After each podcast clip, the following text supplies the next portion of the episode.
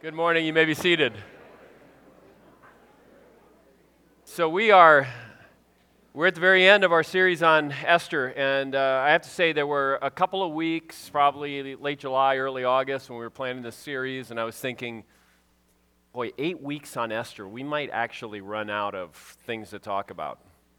And uh, now I wish it was going to 12 or 15 weeks because it's been really rich. I'm very, very, very sad to be leaving Esther. And there's probably at least three or four more sermons coming out of this one uh, that we could, we could dig down into. Um, if you're new with us, uh, I'll, I'll do a quick catch up and you'll be, you'll be all right and you can start brand new next week with our new series. So uh, I think you'll still get a lot out of it.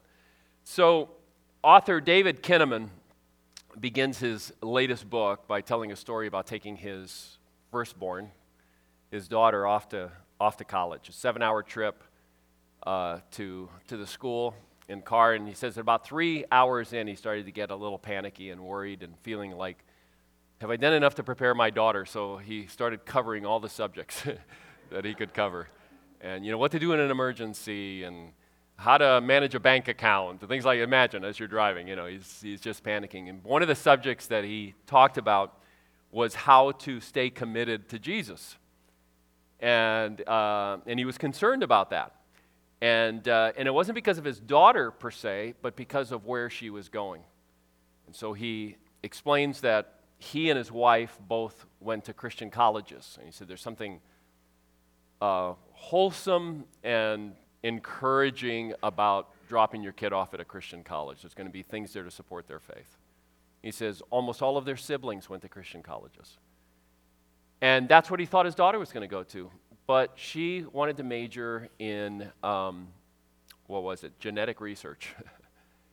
and uh, most schools that they would have considered didn't carry that, and those that did, it wasn't rigorous enough in her mind. And so she had decided to go to a state school. And he's like, okay. And so um, uh, he said, that's, that's all right, but it wasn't just any state school. She decided to go to the University of California, Berkeley. And so let's just say, if you don't know, uh, they are kind of on the forefront, from a Christian perspective, they're on the forefront of secularization in our culture. And they're not very friendly towards a Christian worldview uh, on things. But Kinnaman uh, wasn't just being a worried father, he said. He, it was a, like a professional worry for him because he owns what is the Christian equivalent of the Gallup organization, the Barna Group. And they do extensive research and put out extensive uh, studies. And his previous book to the one where he's telling the story was about the problem that the church has and it's, it's only a growing problem since he wrote that book, which is the problem of young adults who are dropping out in larger and larger numbers, dropping out of Christianity, becoming dechurched, and walking away from their faith. Uh, and not in the way that a lot of young adults do, but in a very different way, a really a walking away from the faith. It doesn't mean that you know a lot of them won't come back uh, but a lot of them won't come back. You know, they won't. And so, in that book, he showed through the research that the Barna Group had done, extensive research, that today's society, said, is especially insidiously faith repellent. That's how he described it. And that resilient faith is tougher to grow today, especially if you're using the old methods of the 20th century. He says those things aren't working very well anymore kind of the tools that churches have developed to try to pass on the faith to their churches and parents, to their kids.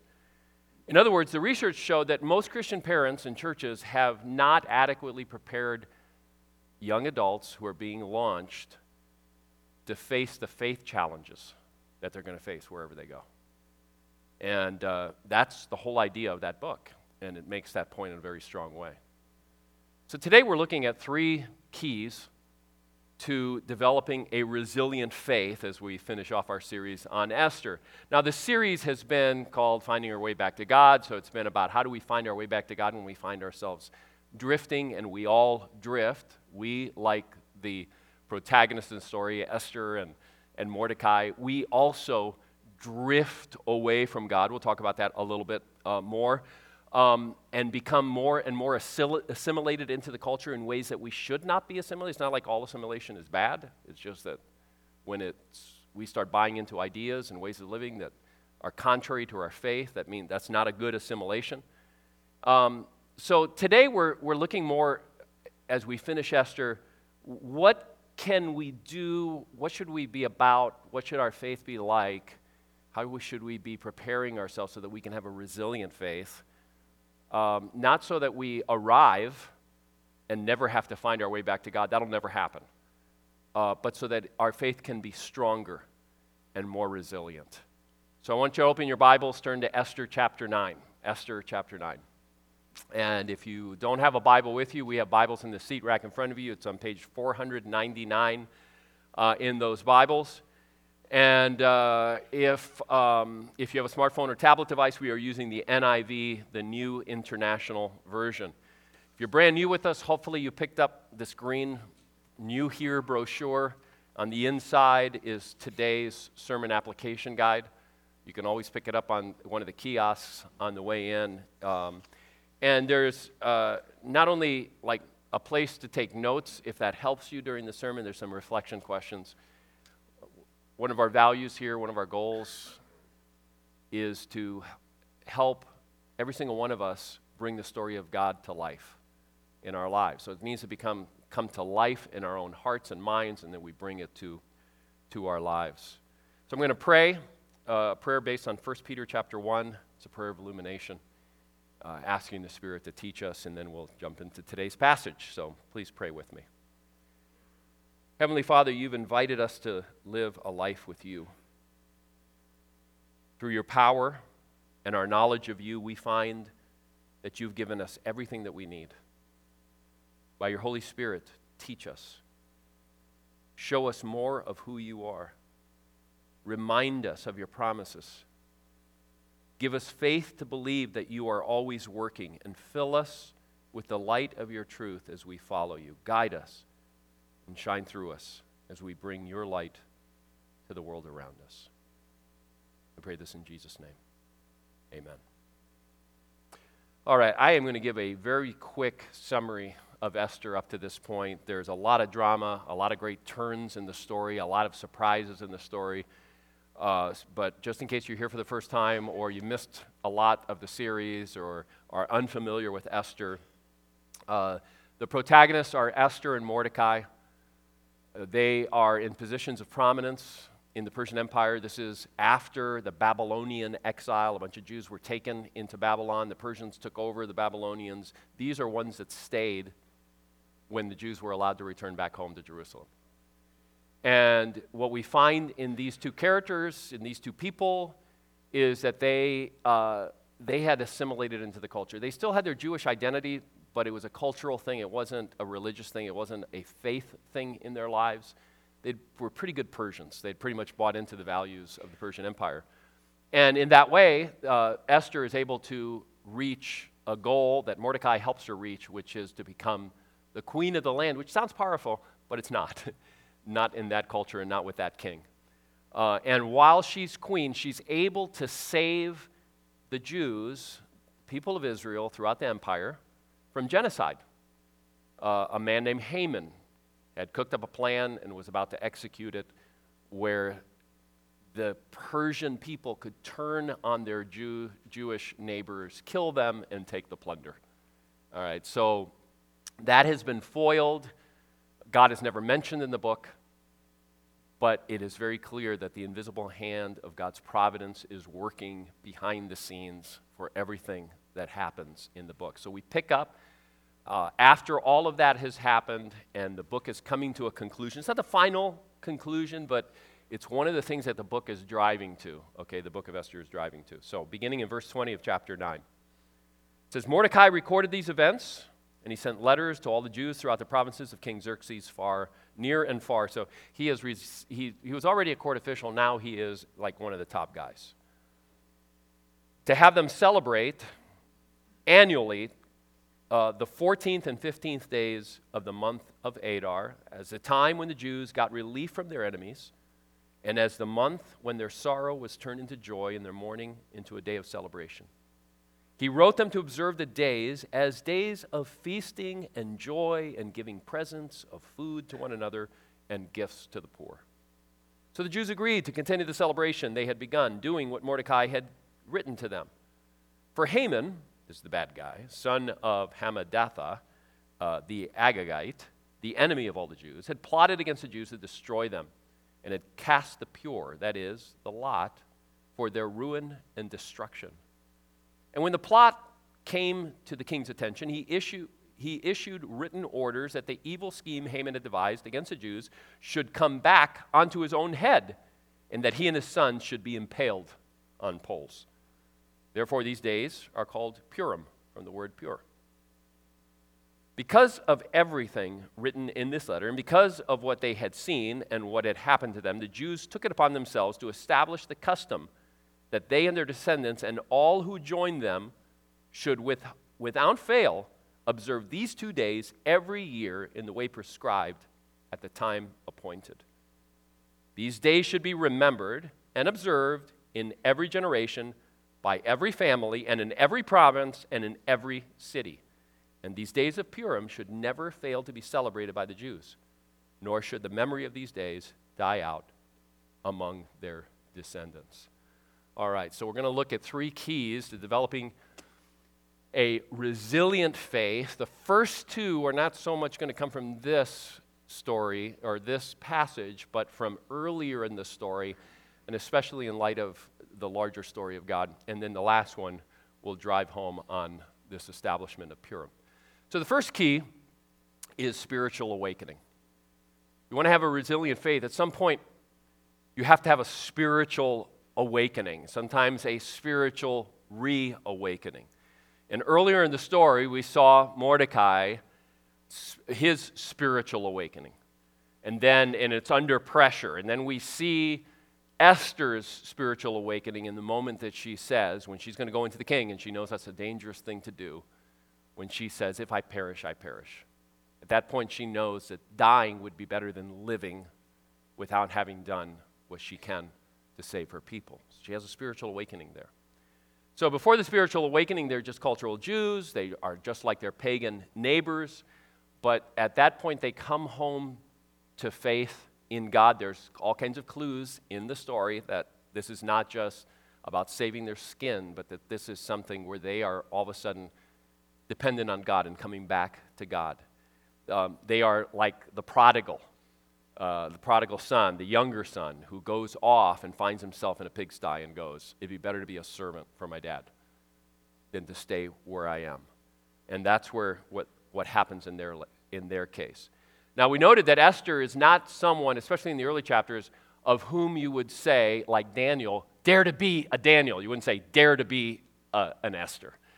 Uh, Esther is not like Joseph, who's uh, sold into slavery by his brothers and is taken off into Egypt, and he has no support for his faith, but he stays true to God. Esther is not that kind of person. So Daniel is an interesting case to put up against Esther, because Daniel is an example of a resilient faith over against someone who, maybe even generations earlier, a family and individuals who had left their faith behind. So the Babylonians uh, had defeated uh, the kingdom of Judah, the southern part of Israel. And so they had, had defeated them. And in their typical fashion, after destroying the infrastructure of the city, they left most of the people there, but they took into exile uh, the most educated and the people with the most experience in leadership and the people with the greatest, what they deemed was the greatest potential. So when they took them, they didn't imprison them. They didn't take them into exile and say, okay, now you're going to serve as slaves. No, they trained them, they wined and dined them.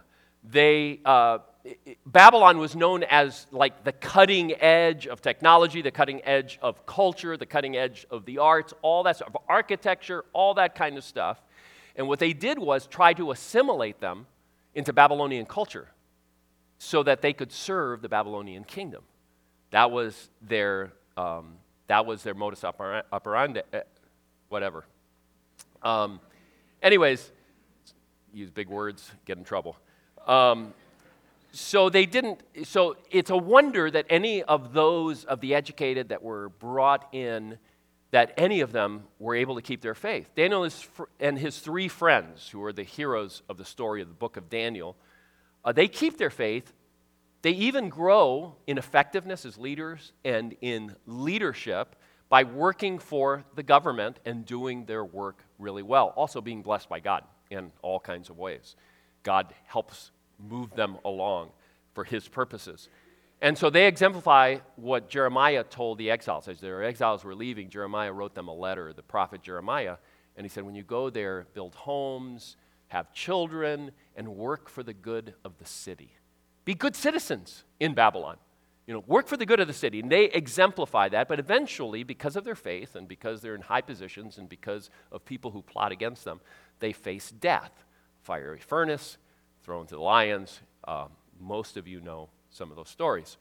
So, what's most remarkable about it is not only that Daniel and his three friends have a faith that withstands the overt assimilation techniques of the Babylonians that they had perfected, but that they were teenagers when they were taken into captivity and they preserved their faith. It's an amazing thing. It's not like they had years and years of living for God, of building up uh, experiences with God. They are teenagers at the time. So think of Kinnaman dropping off his daughter at Berkeley. She can join campus groups where she's going to find mentors, fellow Christians, um, good, good friends that share her faith, uh, live on mission, trying to share their faith with other people as well, and do it together as a team. She can have that. She can join a local church, um, participate in what the church offers. These guys had none of that. These guys had, had no, no support except just the four of them uh, for a period of time. Um, so I recently heard somebody asking the question and then answering it in a fascinating way. Asked the question How is it that so many Christians in our culture are folding and walking away from their faith in droves? And these four young men have a resilient faith that weathers Babylon and lack of support. Berkeley times 100, Berkeley times 1,000. And the answer that this pastor gave was well, the answer has to do with spiritual awakening and revival. And it goes back to a king in Israel, a king Josiah, who becomes king at age eight. And in his teenage years, it says about eight years later, so at about 16, he has some kind of spiritual awakening in his life because he decides to go against the flow of where the kingdom has been. Well, the guy before him was an evil king, uh, child sacrifice, all throughout the land under this king, encouraged by the king. Idols in the temple, uh, idols everywhere, uh, all around the kingdom. This king for 55 years. And Josiah becomes king, and at age 16 decides to clean things up. And the first thing that he does is we're going to clean up the temple. We're going to get rid of all the stuff. We're going to rebuild things because they've been tearing off basically all the gold and silver is gone from the temple. Everything has been given away to other kings to appease them and all that sort of thing. And he decides we're going to, we're, we're going to bring the glory back to the temple. And while the, the priests are in there working on the temple, one of them discovers the Torah, the Bible of the Jews, the first five books of our Bible. Somebody rediscovers the Torah. In other words, it's been so long that they hadn't even known that there was this thing called the Torah that gave them the whole story of the covenant of Abraham and Joseph and all these people and the laws that the Israelites are supposed to be. It gets rediscovered and it gets read to the king. And he tears his clothes because he said, We're not living anything like this. And he begins a revival in the land that really takes hold in the people of the land. And so in 2 Kings, it says this this Josiah did to fulfill the requirement of the law. This is kind of at the end of his story. To fulfill the law written in the book that Hilkiah the priest had discovered in the temple of the Lord. Neither before nor after Josiah was there a king like him who turned to the Lord as he did, with all his heart and with all his soul and with all his strength, in accordance with all of all the law of Moses And so we're told that God spares Judah from his promised uh, attack from the north. Attack is going to come, and you're going to be defeated. And he spares them, but only for the reign of Josiah. And if Josiah leaves, shortly after Josiah dies, the exile happens. Babylonians come, destroy them. And Shadrach, Meshach, and Abednego, and Daniel, what did they grow up in? They grew up in the afterglow and under the leadership, they, their parents had been impacted by this revival. And they were living in that revival that was happening, that took years and years throughout the land as idols were destroyed and false priests were eliminated and everything that was, that was happening. That's where you find, that's the biggest clue regarding Daniel and his three friends and how they had a resilient faith. Daniel and his friends are products of Josiah's revival and everything that grew out of that revival.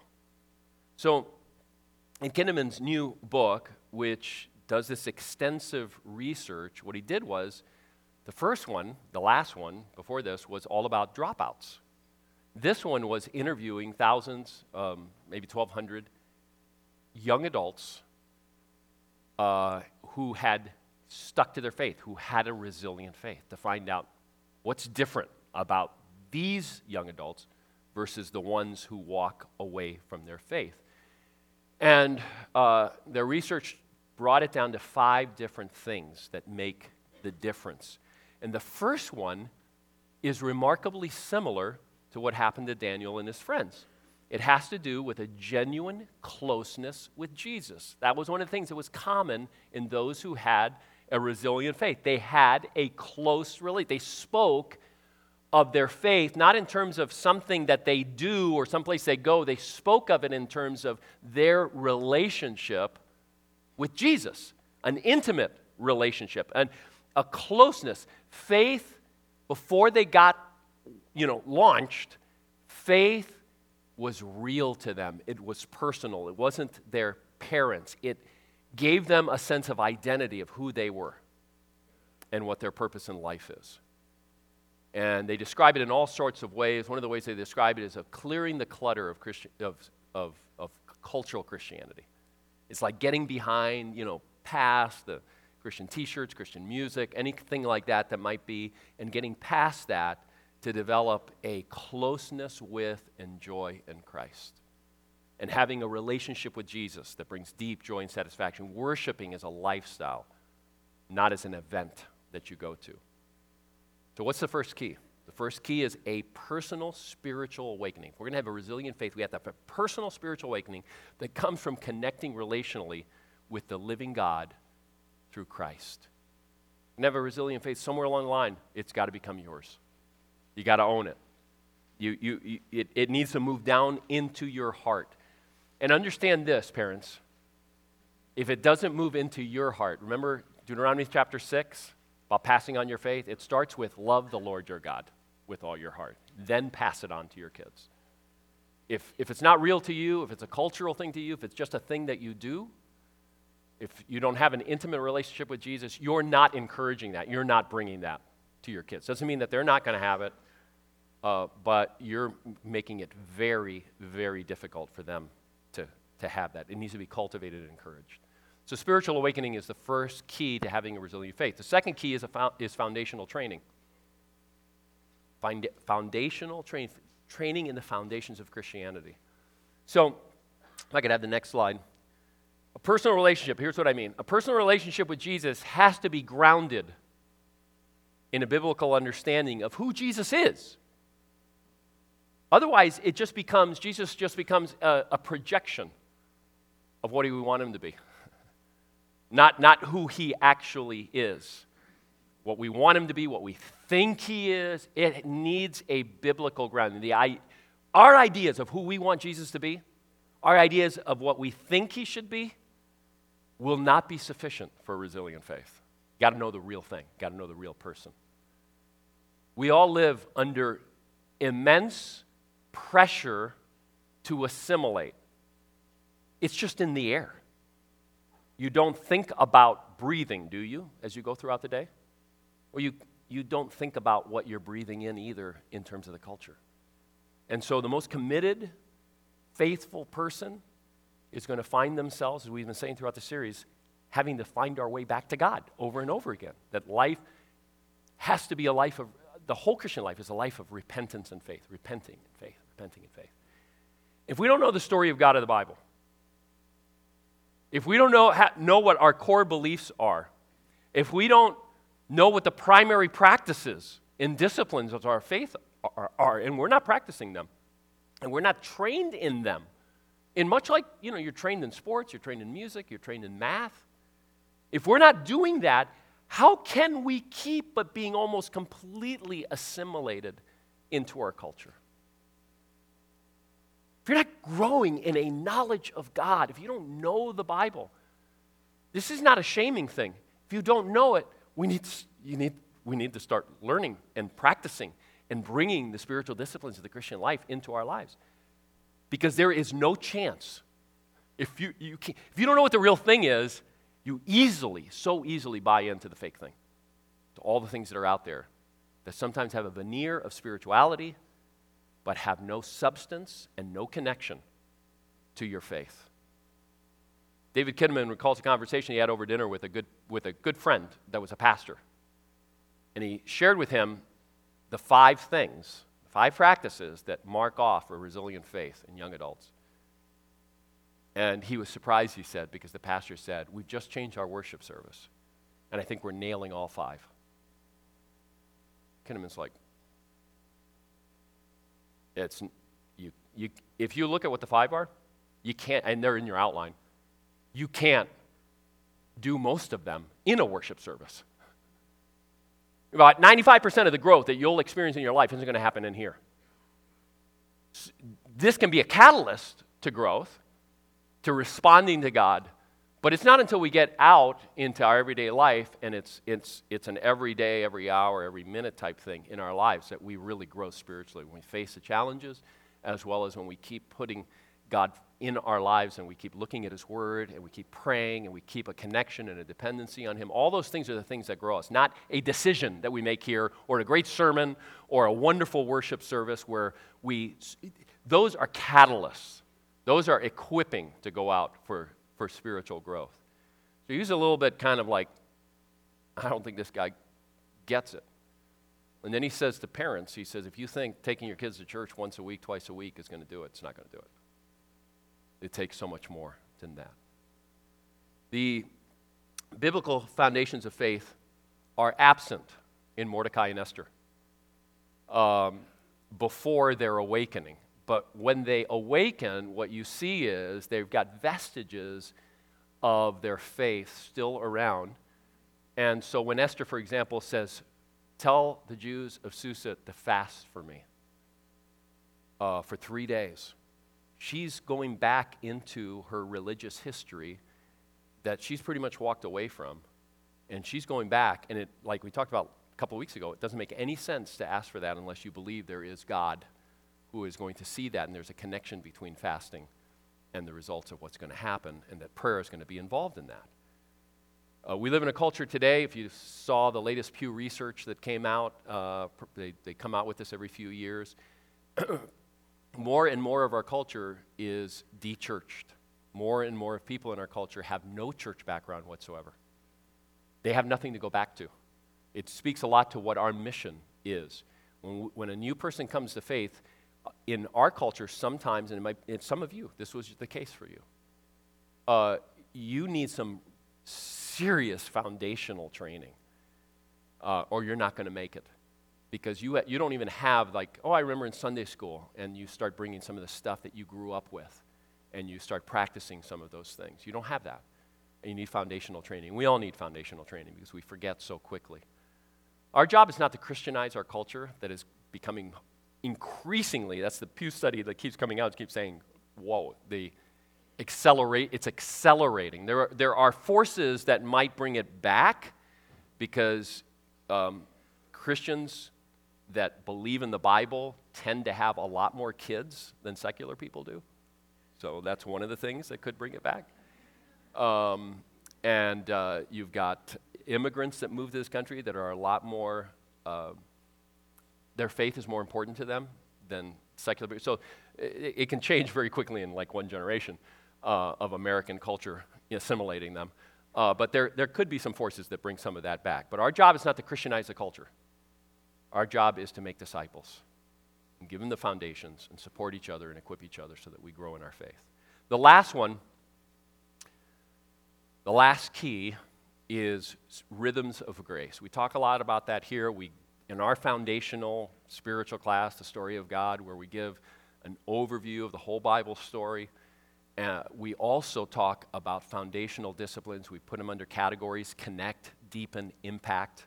Under those three those categories, we talk about spiritual disciplines that belong to each one of those that help us to do by training the things that we cannot do by trying, just by trying harder.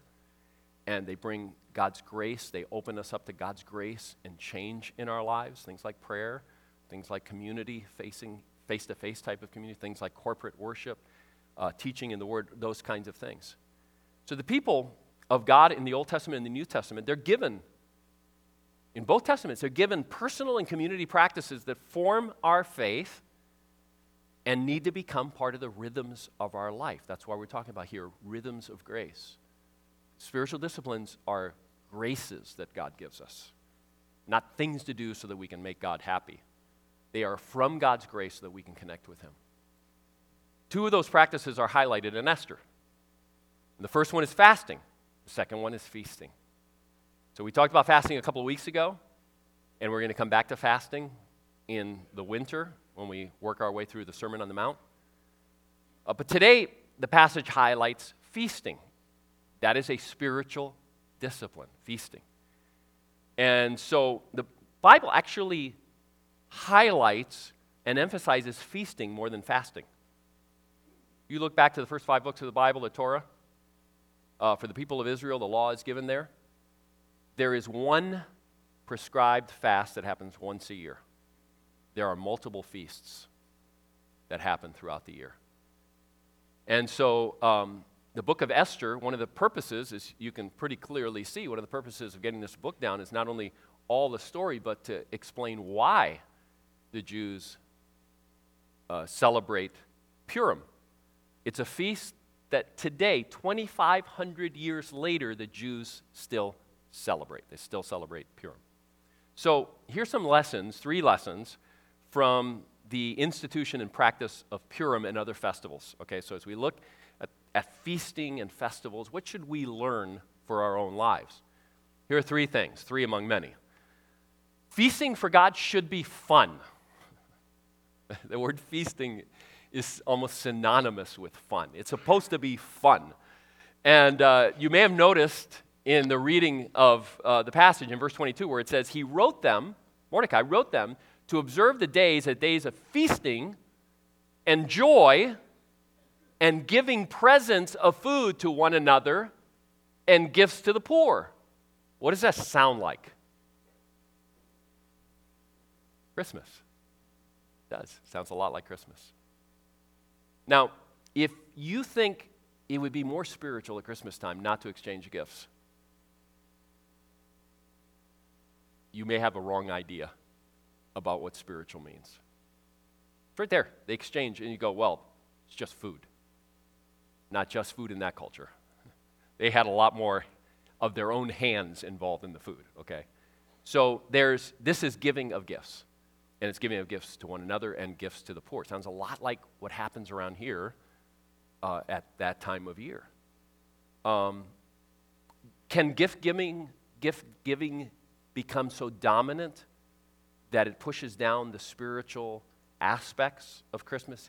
Yes, absolutely. And that may mean fasting from gifts. You know, if you decide one year to fast from gifts, that, that makes sense. I understand that. But if you like eliminate the giving of gifts and you turn Christmas, especially if you have young kids, into something that is somber and bleh, you're not, you're not doing God's work uh, in doing that. You're not doing what, what God has set out to do. The Jews added um, elements over time to Purim. And one of the major elements was that when they would gather, they, t- today they still do this, everybody gets noisemakers they read the whole story of Esther. And every time Haman comes up, and you can imagine, especially the younger kids, waiting for the moment that Haman is first mentioned, uh, just kind of waiting and waiting, because when it happens, everybody starts making noise, booing, and hissing. Imagine some little Jewish kid looking up at his mom or his dad, and they're going, boo, hiss, and making noise with these noisemakers. Just, just imagine that. It's fun. It's supposed to be fun. It's, it's a feast of joy and of giving presents to one another. Why, why give the presents? It's to bring joy to the, to the whole occasion. The joy of giving, because it's better to give than to receive, and the joy of receiving as well. Um, so feasting should be fun. Secondly, feasting for God should be a call to reawakening. Feasting should be a call to reawaken. Purim became a way of calling, um, calling people like Esther and Mordecai and the rest of us, the reader, it, eh, all of us, back to God, to seeing the glory of God and the way that He is true to His promises and to His covenant for His people. A feast is a return it's a call to return to a God who throws parties for his people. That's a God who throws parties for his people, a God who puts way more feasts and parties into the year regularly for the people than put fasts, which are times of great learning and of, of depth, uh, but a God who throws parties for his people. I've pointed out many, many times here that one of the festivals, one of the feasts for the people of Israel, they would come with their tithes. It was a major one. You'd you come with the first fruit of your of your uh, harvest? And so they would gather.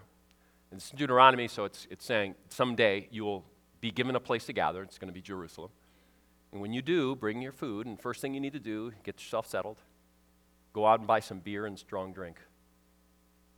And then take part of the tithe that you brought That you're giving to me. I gave you everything. I asked for a portion back so that you learn to depend on me for everything. And then I'm going to give you a little bit more back. I want you to eat part of your tithe. Does this sound like a party? Does that like add to what God wants from people? What do we learn in the New Testament? He wants cheerful givers. So it, it, that it, it, that festival should be fun. They should call for reawakening of, of recognizing God and, and that this is a God who throws parties for people. And then finally, feast, feasting for God should be about spiritual formation. So I want to read you a couple of sections. One I have in your outlines and I'll have on the screen. The first part, no. But this is from Mike Cosper's book that we've referred to. I, by the way, the, our teaching team was at a conference Mike Cosper organized this uh, last week, and I went up to him and I said, "Hey, we, we just finished. We're finishing an eight-week series on Esther. I think I've mentioned you every week. I think your your sales of your book are going to go up." he goes, "Good, because nobody else has bought it."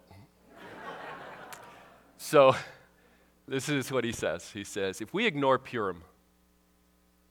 Then Esther's story is about life's big critical moments and the spirituality of the book could be misperceived. In other words, if you take Purim out, and uh, people of our kind of makeup of our Christian tradition don't really like, you know, kind of like being told that you have to have a ritual that you do every year. And so we, we have a tendency to kind of, he says, but if you do that, then the book becomes about be an Esther, you know, when she finally says, if I must, you know, if I perish, I perish. It becomes about big decisions in life. And it becomes a, about a revivalistic call to spiritual awakening, have an awakening like Esther and Mordecai. And he says there's nothing wrong with that per se. Of course there is. But we need to keep Purim in the mix in order to have a fuller picture of where the spirituality of Esther's story is leading to. So to understand what is Esther trying, what is this book trying to get into our lives? You can't just look at the big decisions. You have to look at Purim. And then he says this. He writes this. The book doesn't end with victory in battle. It ends with the inauguration of Purim, a new tradition meant to preserve the story for the generations to come. It's a reminder that identifying as one of God's people isn't just about a decision, it's about a way of life. Okay, we've, we've said this before. Christianity is not about making a decision to follow Christ, it's about becoming disciples of Christ. All right, a decision without discipleship is not a real decision. And so um, it's a rhythm built into the calendar to remind us that our identity is easily forgotten, that the enemy is prowling and hungry, and that no matter what, God preserves his people. You know, we're about to go, well, we're going into Thanksgiving, and then we're going into one of the most important Christian feasts that we have. We're about to go into Advent. Four weeks of Advent. We'll have an Advent series that we're calling, we have a, a four week series before that, but we'll have an Advent series called O Holy Night. And we're going to look at the narratives, the, you know, the sadness, the harshness, the difficulties, as well as the joys of what Advent is all about. Um, is Christmas going to be the same for you this year as it always has been when you found yourself looking back and going, what was it really about for me? And you're disappointed? Or are you going to celebrate Advent this year? I mean, really celebrate Advent. Uh, we'll help you in doing that, but you can find some ways as well to do that in your own homes. And you should find some ways as well to do that in your own homes. Um, that's one little application, but the rhythms need to come into our lives so that it becomes something that becomes a part of our daily lives because our faith is about daily life, bringing Christ into everything. That's what builds a resilient faith. Well, let's pray. Father, we are so thankful that you are a God who throws parties for prodigals. We are um, prodigals. We walk away from you in so many different ways. We may, our hearts may still be with you, but we find so many ways of, of trying to be in two places in our world in ways that we shouldn't be and with you. And, and so we thank you, Father, that you keep inviting us back to, to walk with you and to enjoy you and to um, enjoy your presence in our everyday lives. And Father, I pray that we would be a people who are encouraging each other uh, in the faith so that we would be a people of a resilient faith. I pray for our, our, our young people in our church, our high schoolers, middle schoolers, college students that have uh, semi launched and are far away from home. I pray that you would become real in their lives. And I pray that we would do our part in helping that happen. And I pray this in Jesus' name.